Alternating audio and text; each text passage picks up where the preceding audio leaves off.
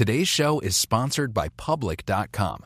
That's where you can earn 5.1% APY with a high yield cash account. While we can't say for certain it's the highest interest rate there is, we can say this it's a higher rate than Robinhood, a higher rate than SoFi, a higher rate than Marcus, a higher rate than Wealthfront, a higher rate than Betterment, frankly, a higher rate than Capital One, a higher rate than Ally, a higher rate than Barclays, a way higher rate than Bank of America and Chase, a higher rate than Citi, Wells Fargo, Discover, and it's a higher rate than American Express, too. So, if you want to start earning 5.1% APY on your cash, check out Public.com. We can't say it's the highest interest rate, but it's pretty damn up there. This is a paid endorsement for public investing. 5.1% APY as of March 26, 2024, and is subject to change. A high yield cash account is a secondary brokerage account with public investing. Member FINRA SIPC. Funds from this account are automatically deposited into partner banks where they earn a variable interest and are eligible for FDIC insurance. Neither public investing nor any of its affiliates is a bank. U.S. only. Learn more at public.com slash disclosures slash high dash yield dash account. I'm Alex Rodriguez. And I'm Jason Kelly. From Bloomberg, this is The Deal. Each week, you'll hear us in conversation with business icons. This show will explore deal making across sports, media, and entertainment. That is a harsh lesson in business. Sports is not and, uh, as simple you know, as bringing a bunch of big names together. I didn't want to do another stomp you out speech. It opened up so many more doors. The show is called The, the deal. deal. Listen to The Deal wherever you get your podcast. And watch on Bloomberg Originals, Bloomberg Television, or BTV Plus. This is Bloomberg Wall Street Week. What's the state of corporate governance? The deficit is a real issue. The U.S. economy continues to send mixed signals. The financial stories that shape our world. Fed action to calm concerns over dollar liquidity. Some encouraging China data. The 500 wealthiest people in the world. Through the eyes of the most influential voices. Larry Summers, the former Treasury Secretary. Starbucks CEO Kevin Johnson. SEC Chairman Jay Clayton. Bloomberg Wall Street Week with David Westin from Bloomberg Radio. The American economy starts to open its doors, but are consumers ready to come back? This is Bloomberg Wall Street Week.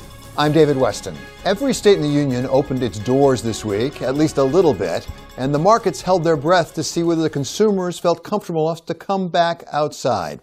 The numbers of cases were down, testing was up, and there was even talk of a possible vaccine. But is this an indication of a true pivot toward recovery?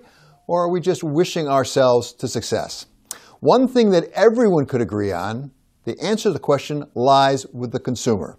And so, in the end, it's not an economic question at all. It's a question of public health and whether people feel safe enough to re enter the marketplace.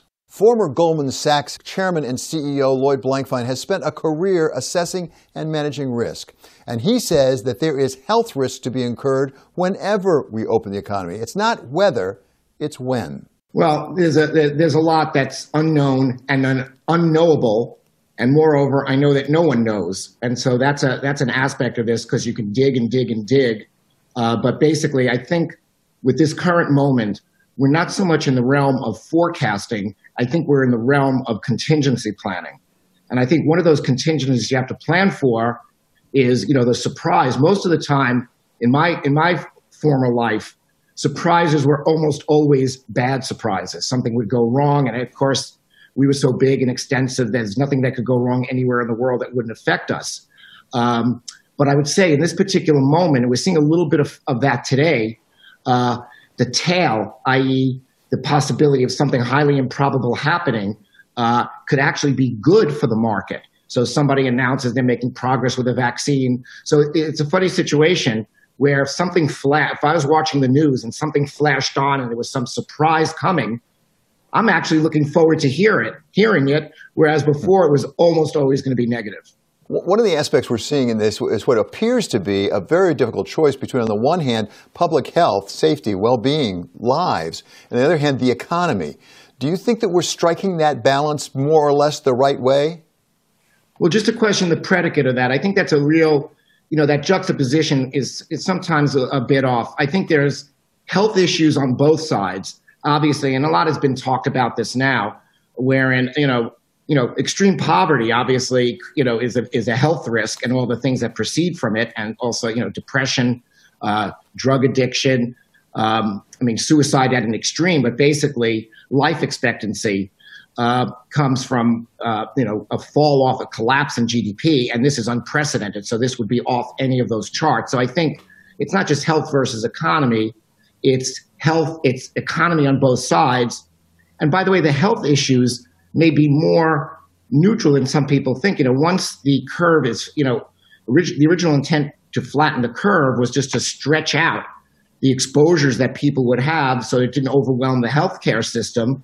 But the fact of the matter is, I think unless we're going to hunker down until a vaccine comes up or until the virus is obliterated from the face of the earth, which I think is too long to keep the whole country on welfare, eventually people are going to go back. And when they come back, the infection rate is going to go up. So I think we're just postponing the exposures and the infections well, Lloyd, that's actually one of my questions, which is whether it's on the health front or for that matter on the economic front, uh, extraordinary efforts are being made. Uh, are, are, we postponing what happens or are we actually changing what happens? Is this a timing matter only?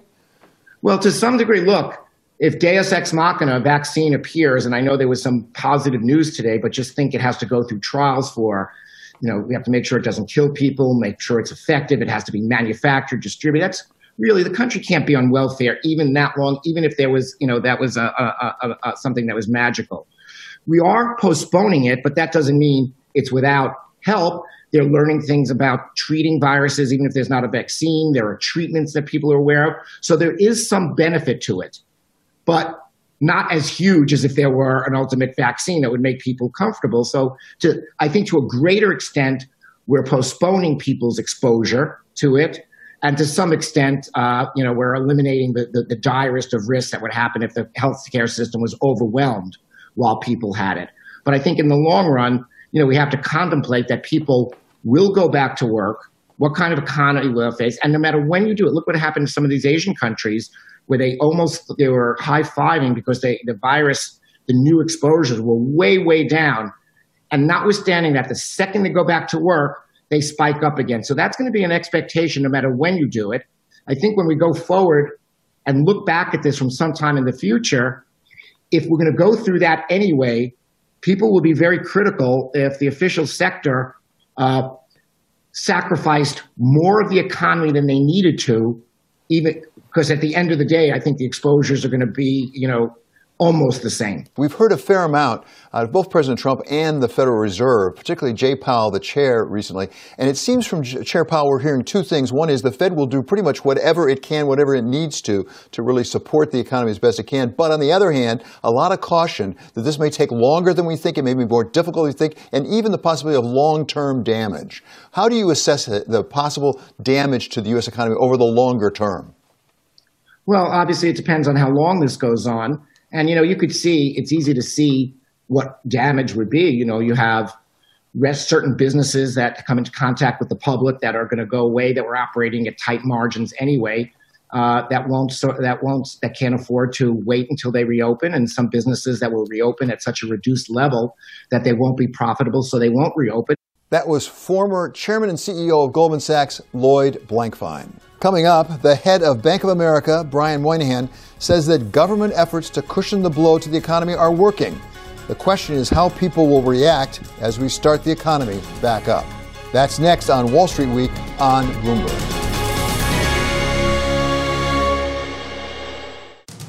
This is Bloomberg Wall Street Week with David Westin from Bloomberg Radio. We aren't seeing the kinds of stress in the credit markets we might have expected, and that's because the massive fiscal and monetary support is having at least some effect. But Bank of America Chairman and CEO Brian Moynihan says that the real test will come as we start the economy back up and we discover whether the consumer is willing to become fully engaged. Our view hasn't changed, but it comes back to what I said before. This is a healthcare crisis. And as you're starting to see the healthcare crisis be mitigated, not solved yet, you're starting to see the economy uh, start to recover, and we can talk about that. But the approach to winning uh, the war against the crisis uh, for us has been a customer-centric, community-centric, employee-centric move, and so you know we've been out there driving it. We've been supporting our clients and trying to make sure they have the credit and capital to. Uh, uh, to do what they need to do and, and help them through this trough of activity in the second quarter. And you can see that in the loan balances extended to PPP loans and other things we've done. We've helped our consumer clients through waivers so they have the ability to have better cash flow in a house. We've helped our teammates by saying no layoffs so they know their job is secure and then getting them safe and working from home. And then we've helped our communities by contributions in, uh, of $100 million in CDFI uh, investments, which are community development financial institutions, at 250 million dollars, of which about 170 million is already out. So all that is offsetting the impacts of the current uh, second quarter downdraft that you've seen with the unemployment numbers, and we don't see it much differently. It's just that we're starting to see us come out the other side of this, frankly. Uh, so we have heard from the Federal Reserve, and they've expressed some concern, at least, that as this pandemic continues, there may be some threat to the overall system. And specifically, they talk, for, for example, about commercial real estate. Are you seeing some parts of the market that are particularly vulnerable on the credit side? Remember that the the U.S. economy is going to be dependent on the activity of the consumer uh, base, and and so yeah, always have to start there when you talk about the U.S. So even though we have this year from the Bank of America research team, which is the best in the world, you know, being minus minus five percent, five and a half percent this year, and plus plus five percent next year. The real question will be how do consumers behave, and and what we've seen since the low point in the second couple, first couple weeks of April in terms of everything, in terms of their spending because of uh, the stay-at-home edicts, in terms of their borrowing activity, uh, in terms of the uh, transfer of money. Um, you saw all that fall to a lowest level, and obviously things like travel and hotels and things were most affected. But as you've seen steadily as you went through the third week of April and on into the first part of May, you're seeing their activities pick up even in the states that are still under stay from home and you're seeing the activity pick up much quicker in the places they're going back to work. And so for the month of May, we're seeing it down about you know two, three, four percent versus last year. Uh, for the year to date, it's down a couple percent, and that's the question. The length of this is going to be how the consumers behave, given the the high levels of unemployment that you've seen published. When people get back to work, jobs coming back in, the stimulus payments, which are all hitting the street over the last few weeks, and how it all works together to see if the consumer's behavior changed. And when I hear when you hear Governor uh, Chair Powell and others, the concern I have is have we changed consumer behavior as we look out across the next you know four, five, six quarters. Well, that is a key question, maybe the key question, Brian, clearly. When it comes to the consumer, I know you've already taken about $4.8 billion reserve against credit, possible losses. Given the level of unemployment, which is really quite stunning, do you think that's going to be enough? Well, what you've seen so far is uh, with the consumer help, you know, we've we've uh, uh, granted about a million and a half payment deferrals.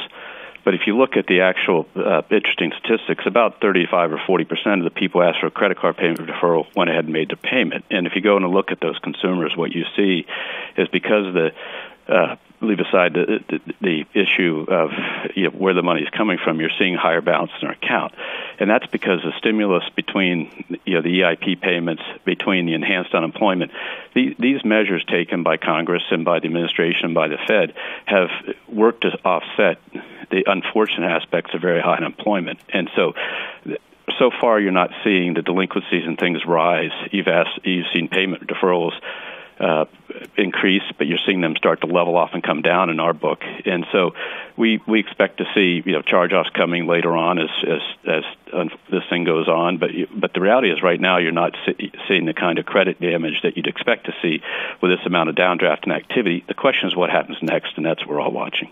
And, and, to that very point, you've said in the past China, to some extent, may give us some indication. We've seen numbers coming out of China, Brian, that indicate the industrial production has come back pretty quickly. Oil consumption is coming back as well. But on the other hand, consumer maybe not so much with retail sales. Does that give you cause for concern back here in the United States? Well, it does because the, the question is how do you change behavior? So when you saw China, you saw you know they went into this earlier, they locked down earlier, they came out earlier, and you know we're back in our you know offices in China, moving from 50% of people back to work to 80%. So you're starting to see a normalization of activity, and then the question is what's the underlying activity in restaurants? And and shopping and things like that. And so you saw an immediate burst of activity as they open back up, and you saw see it fall back down. And that's what we have to watch in the United States is there'll be a burst of activity in some of these places as people who have been you know in their homes for six, five, six, seven, eight weeks go back out and do things, and then will that sustain? And that's where you need to look more fundamentally on things like car purchases and things like house purchases and see where they start to end up over time. But remember, the baseline projection for most people is the economy doesn't get to its current size until you get to sort of the end of next year. That's the definition of recovery. So, but each quarter from this quarter forward is increased economic activity, and what we have to make sure, and all the policies and stimulus have been put in place, are making sure is that despite the very high unemployment, despite the issues of who's unemployed, despite the issues getting that we need to get people back to work and the human toll of all that, the stimulus is offsetting it. It is an attempt to offset that, and you have to see that play out over time. Uh, Brian, you have something like 180,000, I think, people working from home right now. You talked about what you're doing over in Asia. When do you expect them to come back, and how? And by the way, how many? Will they all come back? Well, the the idea is we have we've always had people who worked outside the standard office setting, and that's something we do. Um, there's a great debate, you know, will this change forever the workforce in America and where they want to work? We'll see that play out, but that is that is further out there in the near term we have a, we have been open every day. We have not shut down, except for the branches we closed out of, of concerns to keep our teammates safe in those in those branches. Um, we, which is about uh, 40% of the branches. Everything else has been open. We've been functioning every day, and we're beginning to open those branches, especially in the states that are reopening slowly but surely. So we have the ability to operate very well, very much under control. Our tech and ops team, under Cathy Bessant's leadership, did a fabulous job of putting us in position to have 180,000 people work from home so we can operate this way. So we have the luxury to go back slowly, and with social distancing requirements, with temperature taking, with all the policies that all employers want to put in place, you know, the the ability to have the luxury of putting people back in place carefully also takes the burden off of the communities we operate in, not to have you know, a high level of cases or, or, or infections and having people move around and creating pressure on the community. So we'll, we'll go back slowly. We haven't set any plans yet. We have a top talent team working on right. the reentry uh, back to the office. It's not right. back to work. We're working every day. It's back to the office. That was Brian Moynihan, Bank of America chairman and CEO. Coming up, Speaker Nancy Pelosi thinks she knows what the public needs to feel confident, and it's going to require some more help from the federal government. That's next on Wall Street Week on Bloomberg. Today's show is sponsored by Public.com. That's where you can earn 5.1% APY with a high yield cash account. While we can't say for certain it's the highest interest rate there is, we can say this it's a higher rate than Robinhood, a higher rate than SoFi, a higher rate than Marcus, a higher rate than Wealthfront, a higher rate than Betterment, frankly, a higher rate than Capital One, a higher rate than Ally, a higher rate than Barclays, a way higher rate than Bank of America and Chase, a higher rate than Citi, Wells Fargo, Discover, and it's a higher rate than American Express, too. So, if you want to start earning 5.1% APY on your cash, check out Public.com. We can't say it's the highest interest rate, but it's pretty damn up there.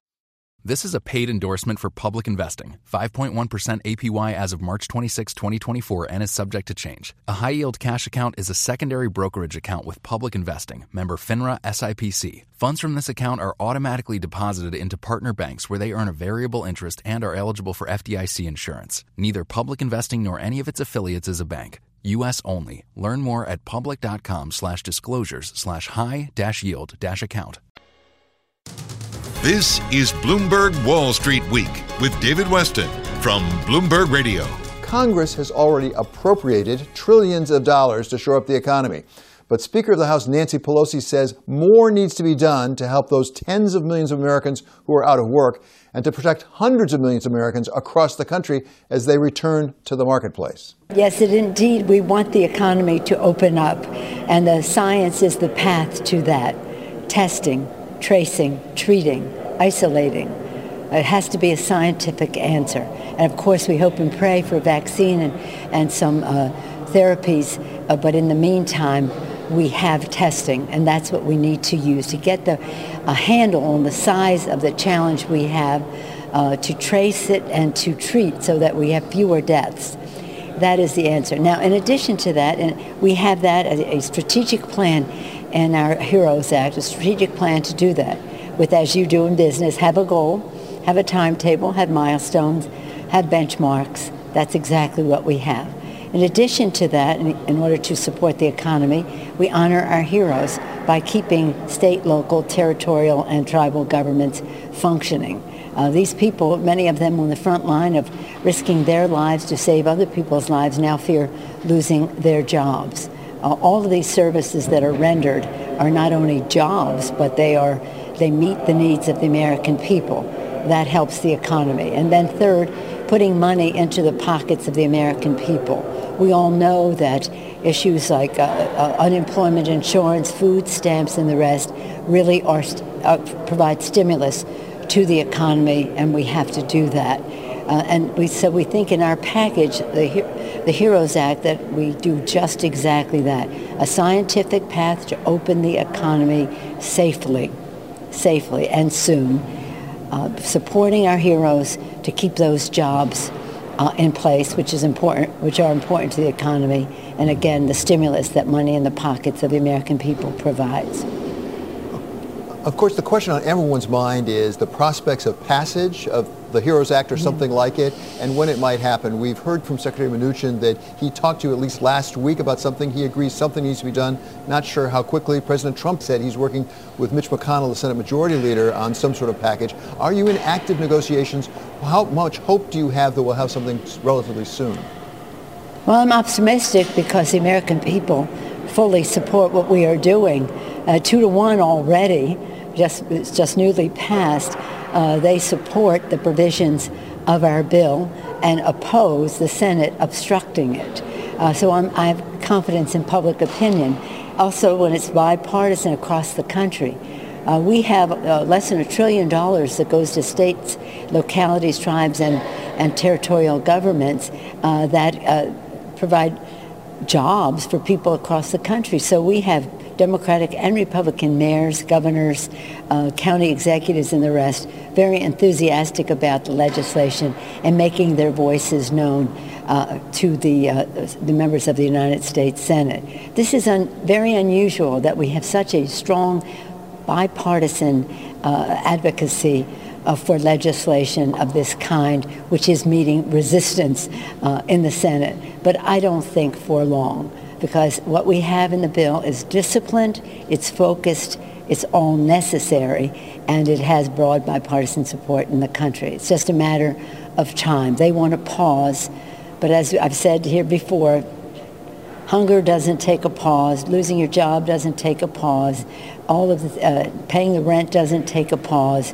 We really need to meet the needs of the American people and at the same time provide stimulus to the economy you mentioned Mnuchin, but also the uh, head of the Fed, the chairman of the Fed, Powell, has said that it is responsibility of elected representatives to use uh, the tax and spend responsibilities that we have uh, in a way that helps the economy. And he has indicated that there's need for more.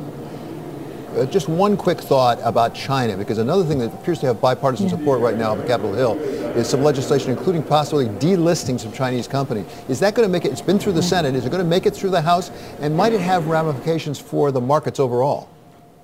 I, uh, this is something we just learned of. It passed uh, on, with unanimous consent, so it wasn't much debate or uh, we don't know who voted, it's unanimous consent. So we'll review it in the House. I've asked my committees to take a look at what that is. I take second place to no one uh, in the Congress, House or Senate, and my criticisms of China's uh, uh, trade policies uh, vis-a-vis the United States over decades, their human rights policies, their proliferation of weapons of mass destruction.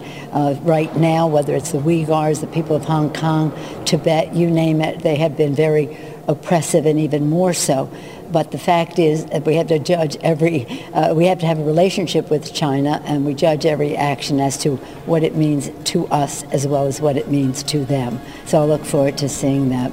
It's interesting that it had such unanimous support, though, in the Senate. That was Speaker of the House Nancy Pelosi. Coming up, we wrap up the week with Larry Summers.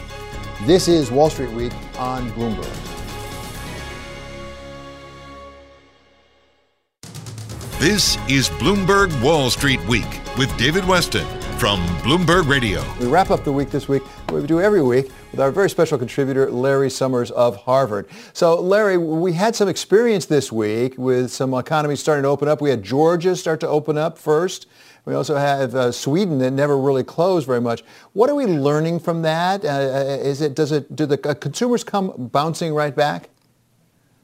I think we're learning something um, that was quite surprising to me, though perhaps it should not have been. Uh, lockdown is actually less the issue than people's fear. If you look at what's happened to consumer spending, it's come back some in Georgia, but it's also come down. It's also come back in New York, and to just about exactly the same extent.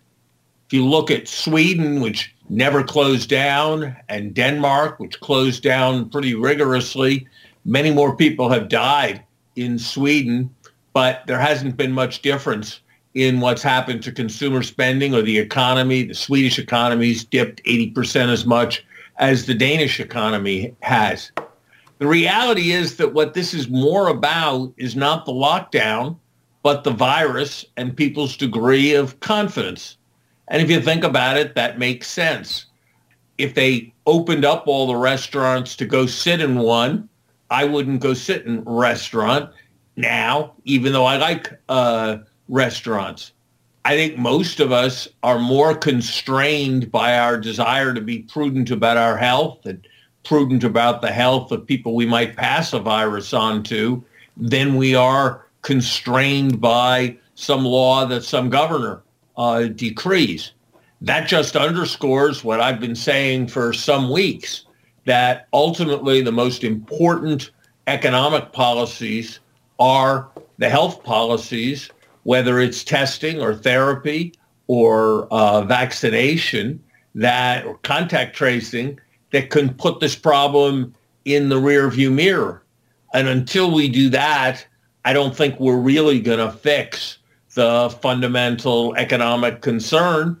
And when we do that, we've got a prospect of a reasonably rapid uh, recovery. But I think we have learned something important that this great debate about lockdowns is actually less of a debate than we have all thought about it as being because people who don't believe in the lockdown in the United States don't respect it and honor it. And people who are scared don't go out, even if the lockdown uh, is uh, removed. I saw that one of the prominent Washington think tanks um, has announced that it's not going to have any visitors until the end of the year.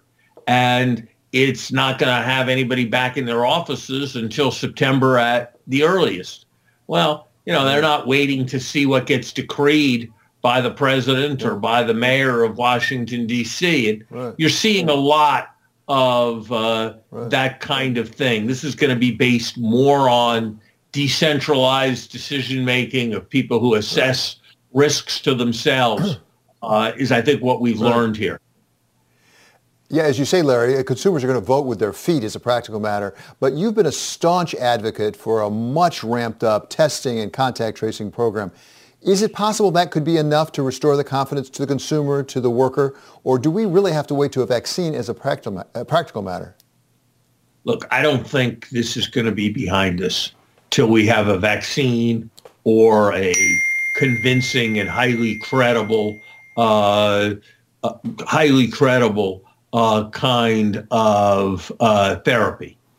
I do think that if we did the right things with testing, that all kinds of private ways of employers testing their employees before they come back and retesting them on a periodic basis. Universities uh, opening to at least some extent based on the fact that they were going to test each student uh, with uh, some period, some periodicity. Um, I think these kinds of things will start to happen if we have testing, and there'll be a further multiplier uh, from uh, testing uh, if we can uh, do it more per, more pervasively. So I do think that ramping up testing should be a very great priority. I suspect the utility of testing will come in a more decentralized way than I probably would have imagined a few weeks ago. It'll be employers, it'll be airlines um, not wanting to have anybody with the virus uh, on uh, their planes. It'll be similar uh, things for entering into various kinds of uh, activities. Right, right. So, Larry, if the markets didn't have enough to worry about with the virus, we also injected a growing conflict with China, U.S.-China. Uh, and we have, of course, the People's uh, Congress meeting and taking various actions. We have up on the Hill a, mo- a move to delist some Chinese companies, past the Senate. It's pending before the House. In the meantime, we had the Secretary of State Pompeo say we're going to review the tr- special trade status for Hong Kong because Hong Kong actually is sort of a victim, perhaps, of Beijing saying we're going to have a new security law. Does that make sense right now, given what's going on with the global economy and the U.S. economy? I don't get it. Um, Hong Kong's a victim, so why punish them? I don't think you're going to do any important damage to China uh, by fooling around with Hong Kong's trade status, but you're going to hurt the people of Hong Kong even worse uh, than uh, they're hurting uh, now. So I don't really see uh, the logic. I I sympathize. I am I feel for the fact that the warnings that were given at the time when uh, I was in I was in government uh, at the time and went to Hong Kong and spoke about uh, the importance of one country, two systems as really a test of China's uh, credibility. And China doesn't appear to be meeting that test, and it's tragic. But it seems like to the extent we want to be taking any action, it should be towards uh, China, not towards the victim, uh, which is Hong Kong.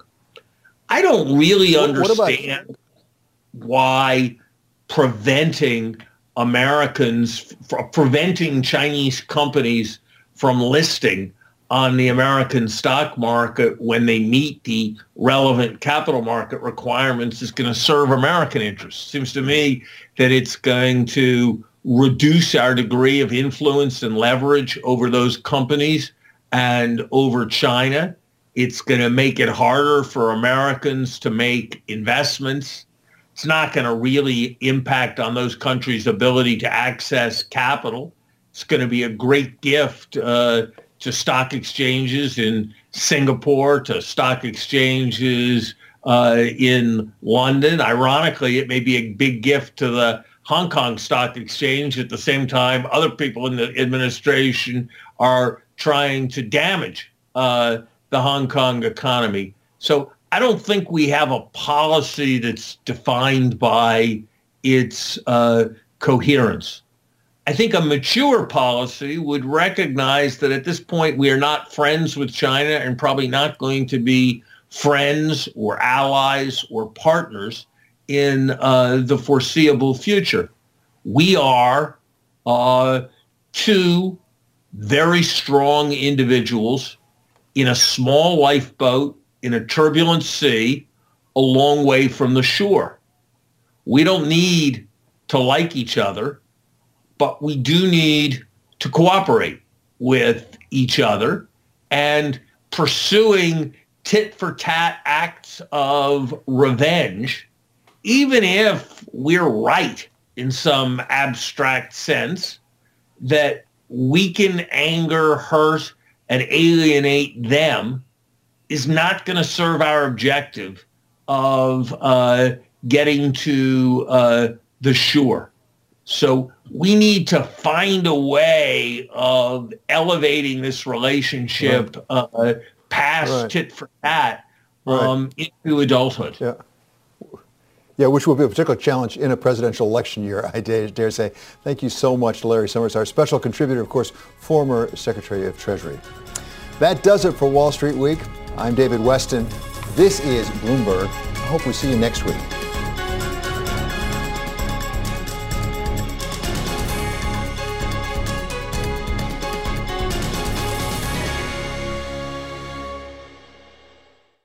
The countdown has begun. This May, a thousand global leaders will gather in Doha for the Qatar Economic Forum powered by Bloomberg, held in conjunction with our official partners, the Qatar Ministry of Commerce and Industry and Media City Qatar, and premier sponsor QNB. Join heads of state influential ministers, and leading CEOs to make new connections and gain unique insights. Learn more at QatarEconomicForum.com.